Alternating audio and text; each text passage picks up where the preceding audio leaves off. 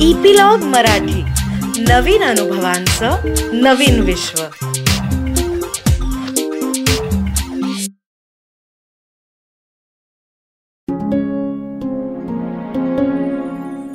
नमस्कार.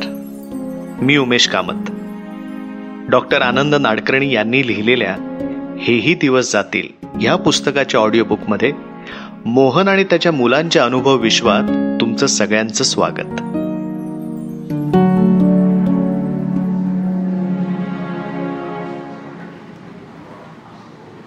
को ब्राह्मण प्रतिपालक, क्षत्रिय कुलावतंस छत्रपति शिवाजी महाराज की जय। बोला पुंडलिक वरदे हरी विठ्ठल, श्री ज्ञानदेव तुकाराम पंढरीनाथ महाराज की जय। ताई, माई, अक्का विचार करा पक्का अन कमळावर मारा शिक्का. अशा वेगवेगळ्या घोषणा मी अगदी हळू आवाजात सुहासच्या कानात म्हणत होतो. ही आमची एक पद्धत होती सकाळच्या वेळी उठवायची. आमची शेवटची घोषणा ठरलेली असायची.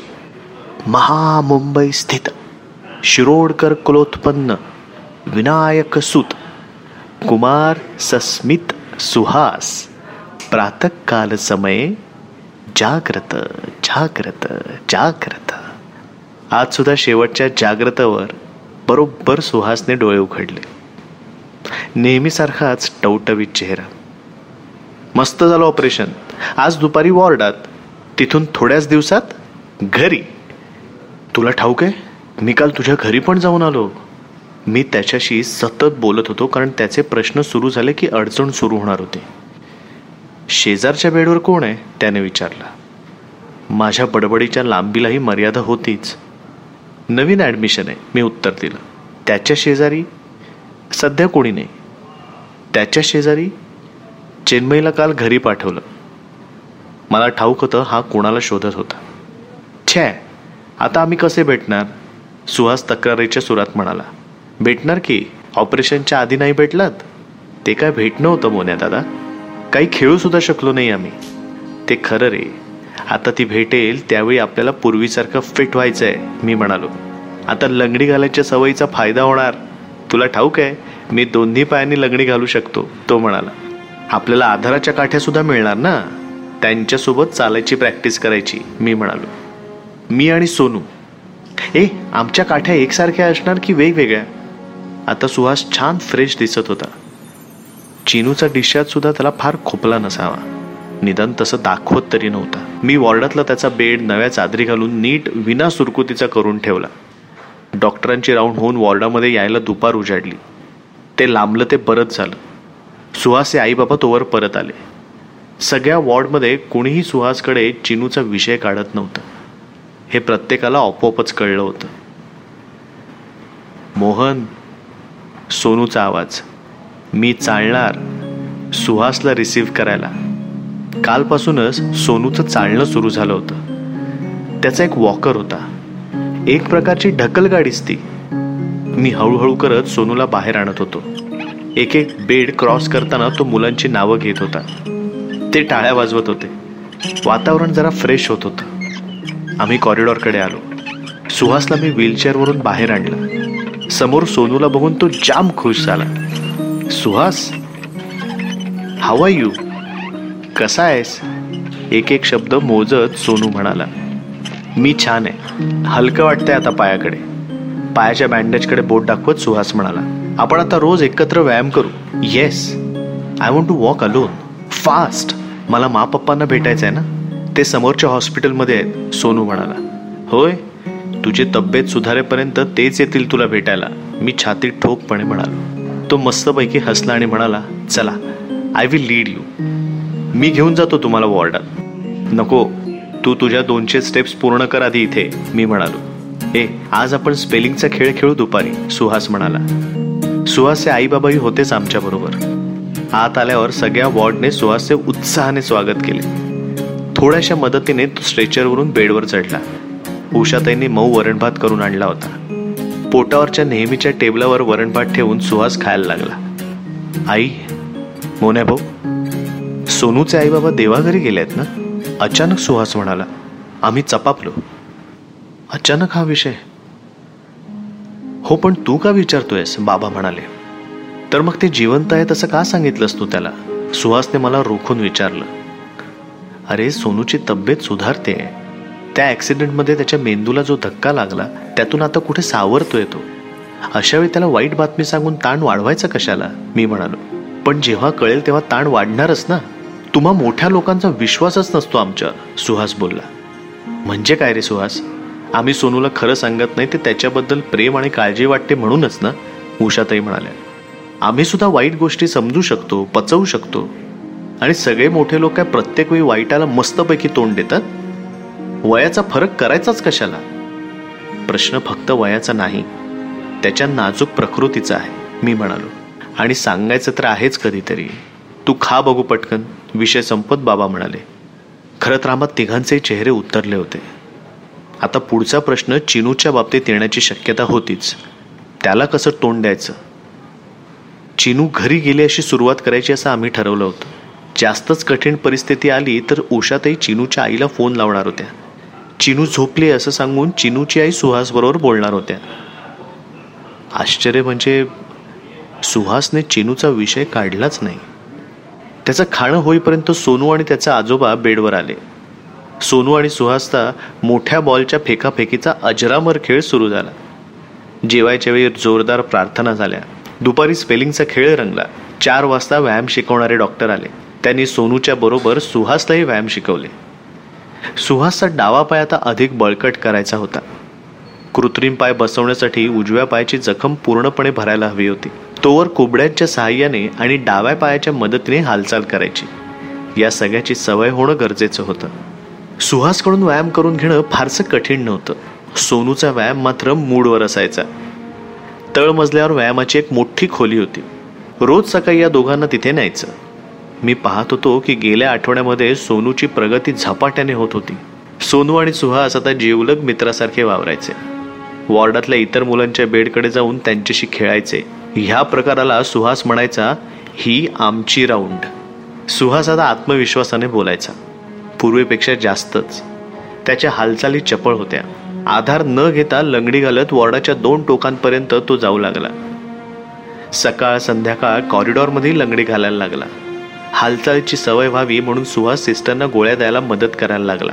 त्याचा भर लंगडी घालण्यावर असायचा. कुबड्यांचा वापर कमीत कमी करायचा तो. सुहासच्या बाबांचा परत जाण्याचा दिवस जवळ आला. खरं तर त्यांचा पाय निघत नव्हता.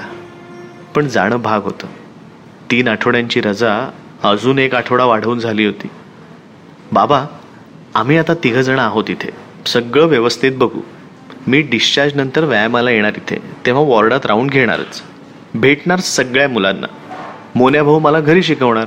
म्हणजे सगळा अभ्यास तयार होईल. आणि आई आम्हाला मस्त मस्त खायला देणार. सुहासने सगळा कार्यक्रम धडाधडा जाहीर केला. तुझा आम्हाला खूप आधार आहे मोहन. सुहासचे बाबा मला म्हणाले जायच्या आधीचा संपूर्ण दिवस ते आमच्याबरोबरच होते. सुहासच्या इमारतीमधली तळमजल्याची जागा तीन महिन्यांसाठी घेतली होती भाड्याने. पुढच्या चार पाच दिवसात सुहासचाही डिस्चार्ज व्हायचा होता. खरं तर आता आम्ही सोनूच्या तब्येतीसाठी म्हणून राहिलो होतो. मर्चंट सर आणि रंजूताईने सुहासच्या आईबाबांना तशी विनंतीच केली होती. ओमानला पोचल्यावर लगेच सुहासच्या बाबांचा फोन आला होता. मी आणि उषाताई सुहासबरोबर वॉर्डामध्ये होतो. सुहासने त्याच्या हालचालींचा अहवाल उत्साहाने बाबांना दिला. त्या दिवशी दुपारनंतर उषाताई घरी गेल्या. साडेचार वाजले असतील. सुहास पुस्तक वाचत होता. मी सलाईनच्या टाकाऊ बाटल्यांपासून टिकाऊ कला करत होतो. सोनू झोपला होता. आणि त्याच्या बेडवर डोकं टेकून आजीसुद्धा झोपल्या होत्या. खूप भित्रे असता तुम्ही मोठे लोक. अचानक सुहास म्हणाला. आणि थोडेसे बावळट पण. हं? माझ्या हातातलं काम थांबलं. मी चिनूबद्दल बोलत नाही तर तुम्ही लोक काय मी बोलायची वाट पाहता? त्याच्या आवाजात आता लहानपणाचा अंश देखील नव्हता. मला गुंगीमध्ये असतानाही आजूबाजूचं कळतं हे तर तुलाही ठाऊक आहे. मी आय सी यूमध्ये असताना चिनूच्या तब्येतीचे चढउतार तर मला जाणवणारच ना? तो बोलत होता. हो रे पण माझं बोलणंच खुंटलं. त्या रात्री आय सी यूमध्ये फक्त आम्हा दोघांचेच टी व्ही चालू होते. फक्त दोघांच्याच बेडवरून टुईक टुईकचे ठोके येत होते. मला ऑपरेशन आधी दिलेली गुंगी असेल. सकाळी दहा साडेदहाची चिनू देवाघरी गेली तेव्हा पहाट होती. रात्रीच्या झोपेत आणि गुंगीमध्ये माझा मेंदू या दोन आवाजांवर स्थिर होता. माझा टुईक आणि चिनूचा टुईक. मला जाणवत होतं की माझा टुईक एकाच गतीने चाललाय पण चिनूचा नाही. नंतर एकदा मोठा टुईंग असा लांब आवाज झाला. आणि नंतर फक्त माझाच आवाज होता. मी पुस्तकात शब्द वाचला होता हतबुद्ध. मी तर त्याहून पलीकडे गेलो होतो. तुला माहिती आहे मोन्या दादा? जाताना चिनू तिचा टुईक माझ्या टुईकमध्ये मिक्स करून गेली. म्हणून माझ्यात नवी शक्ती आली. मी आता पळणार. माझ्या अंगावरचा काटा विरायच्या आधीच मी त्याला विचारलं काय म्हणालास? मी पुन्हा पळणार. नव्या पायांनी पळणार. आपल्या गाण्यासारखा. धूम पळालो धूम पळालो धूम. सुहास सांगत होता. माझी खात्री पटली की चिनूने तिची सगळी शक्ती जाताना सुहासकडे दिली असणार. मी सुहासकडे पाहत राहिलो. त्याच्या कपाळाची पापी घेतली. नंतर हळुवारपणे गालाची. नाही आत्ताच्या आत्ता जायचं. आत्ता. हा तीव्र आवाज सोनूच्या बेडकडून येत होता. तिथे आजी आजोबा होते. सोनूची आत्या तिचे यजमान उभे होते. अजूनही एक दोन नातेवाईक असतील. नाव I can walk I mean senses खूप वाट पाहायला लावली तुम्ही मला. एकतर मला नाही आत्ता तिकडे त्या हॉस्पिटलमध्ये किंवा त्यांना आणा इकडे आत्ता सोनू म्हणत होता. अरे अजून डॉक्टरांनी परवानगी दिली नाही त्यांना कोणाला भेटायची आत्या म्हणाली. आम्ही सुद्धा फक्त डॉक्टरांशीच बोलतो बाहेरून. तिचे यजमान ते टक्कलवाले काका म्हणाले. So they are serious right माझ्यापेक्षा जास्त. मलाच कितीतरी दिवस झाले इथे येऊन.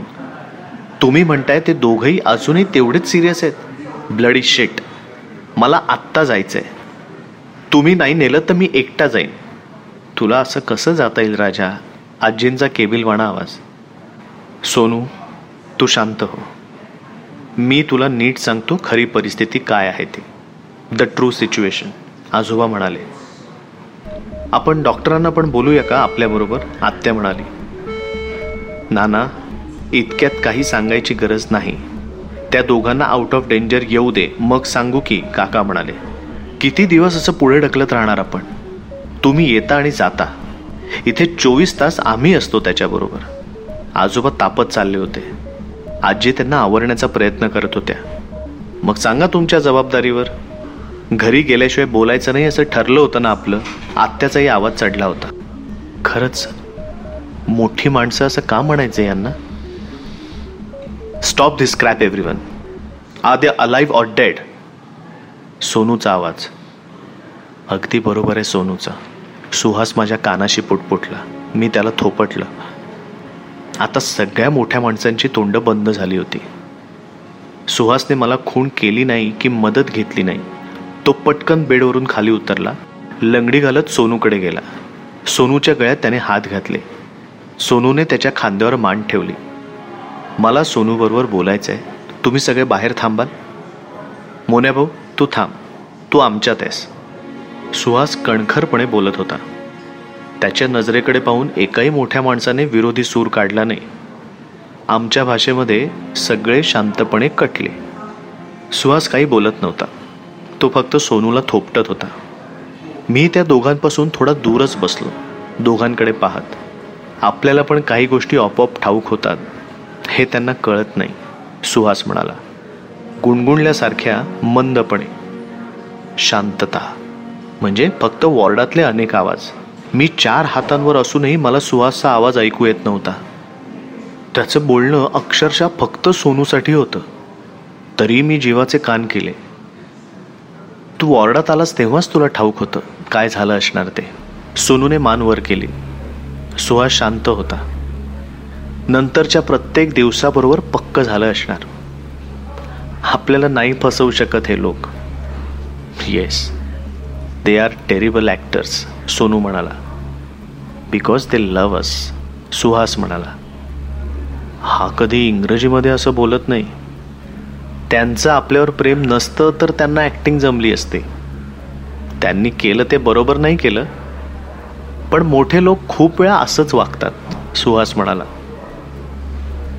It must have happen that very day isn't it सोनूने विचारलं. संभाषणामध्ये घोषण्यासाठी ही संधी माझ्यासाठी योग्य होती. मी बेडच्या दुसऱ्या बाजूला गेलो. स्टुलावर बसलो. तुला इथे आणलं कोमामध्ये तेव्हा मी बाहेरच होतो इथे. मी सुरुवात केली. त्यावेळची आजी आजोबांची अवस्था आत्या काकांची धावपळ याबद्दल बोललो. फक्त सोनूसाठी म्हणून आजी आजोबांनी स्वतःचं दुःख कसं आवरलं ते बोललो. तुझे लवकर बरं होणं परत घरी जाणं याच्यावर सगळ्यांचे डोळे लागून राहिलेत सोनू. मी म्हणालो. घरी? वॉट घर मोहन? आता स्टेट्समधल्या आमच्या घरी तर कोणीच नसणार. आणि इकडचं घर? इट्स नॉट माइन ते आजी आजोबांचं आहे. So I have become homeless असं सोनू बोलला. आता त्याला अचानक हुंदका आला आणि तो रडायला लागला. आम्ही दोघेही त्याच्याभोवती हाताचा बांध घालून होतो. पण तुझी सगळी माणसं इथे आहेत. आम्ही इथे आहोत मी म्हणालो. आणि मॉम डॅड ठाऊक आहे मला. सोनू आठवणीमध्ये राहण्यासाठी फोटोमधून हसण्यासाठी त्यांनी तुझ्यावर केलेल्या प्रेमातून तुझ्यामध्ये दिसण्यासाठी तुझे मॉमडॅड आहेत. राहणार आहेत. मला विचारशील तर मला ठाऊक नाही. आठवत नाही माझे आईबाबा कोण होते ते मी म्हणालो. Then where do you see them कुठे दिसतात ते तुला? माझ्यावर प्रेम करणाऱ्या मदत करणाऱ्या प्रत्येक माणसामध्ये मी म्हणालो. आणि आम्हा दोघांना आता तुझ्याजवळ येण्याची बुद्धी कोणी दिली असणार? त्यांनीच ना? सुहास म्हणाला. अरे माझे बाबा तिथे ओमानला असतात तर मला त्यांची किती आठवण येते. पण ते येणार येणार असा विचार आला की बरं वाटतं मला. तुला माझ्यासारखं वागायचंय. संभाषण सावरत मी ठामपणे म्हणालो. सोनू तुला आणि सुहासला म्हणून सांगतो. रंजूताई उषाताई लिसा सिस्टर या सगळ्यांमध्ये मला माझी आई भेटली. सुहासचे बाबा मर्चंट सर राऊत सर या सगळ्यांमध्ये माझे बाबा. पुन्हा आमची खाजगी शांतता. वॉर्डच्या टोकाकडे आमच्यापासून लांब सोनूच्या घरच्यांची फलटण घोटाळत होती. त्यांनी बहुतेक रंजूताईलाही बोलावलं होतं. तिला पाहताच मी तिला खुणेने जवळ बोलावलं. तिच्याबरोबर बाकीचेही निघाले. तर सुहासने खूण केली. फक्त रंजूताई. तसे बाकी सगळे थांबले. रंजूताई आली. ती खूप शहाणी आहे म्हणून ती काय झालं असे फालतू प्रश्न विचारत नाही. दिदी दोन मिनटं बसशील आमच्यासोबत? मी विचारलं. हो असं म्हणत ती बसली. सोनू शाळेत असताना दिदीची आई अशीच देवाघरी गेली. अपघातामध्ये सापडून. तुझ्या आईसारखीच मी म्हणालो. आता सुहास आणि सोनू दोघंही डोळे विस्फारून पाहत होते. पण जाताना त्या आईने दिदीच्या मनामध्ये इच्छा सोडली.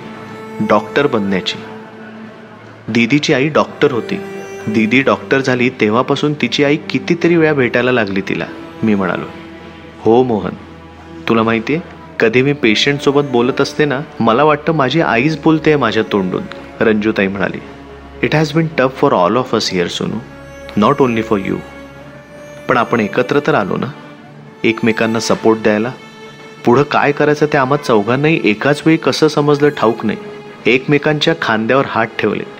आमची डोकी एकमेकांना टेकवली. क्रिकेटच्या किंवा फुटबॉलच्या सामन्याआधी एका संघातले खेळाडू एकमेकांना शक्ती आणि धीर देण्यासाठी करतात तसं विश्वासाचं रिंगण. आम्ही चौघ आणि हो गाढ शांतता.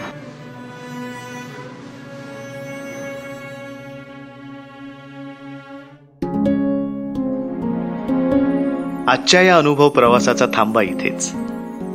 कसं वाटतंय कमेंट्समध्ये लिहून आम्हाला नक्की कळवा. लाईक आणि शेअर करून कसं वाटलं हे सगळ्यांना नक्की सांगा. हेही दिवस जातील. तुम्ही ऐकताय फक्त इपिलॉग मीडिया वेबसाईटवर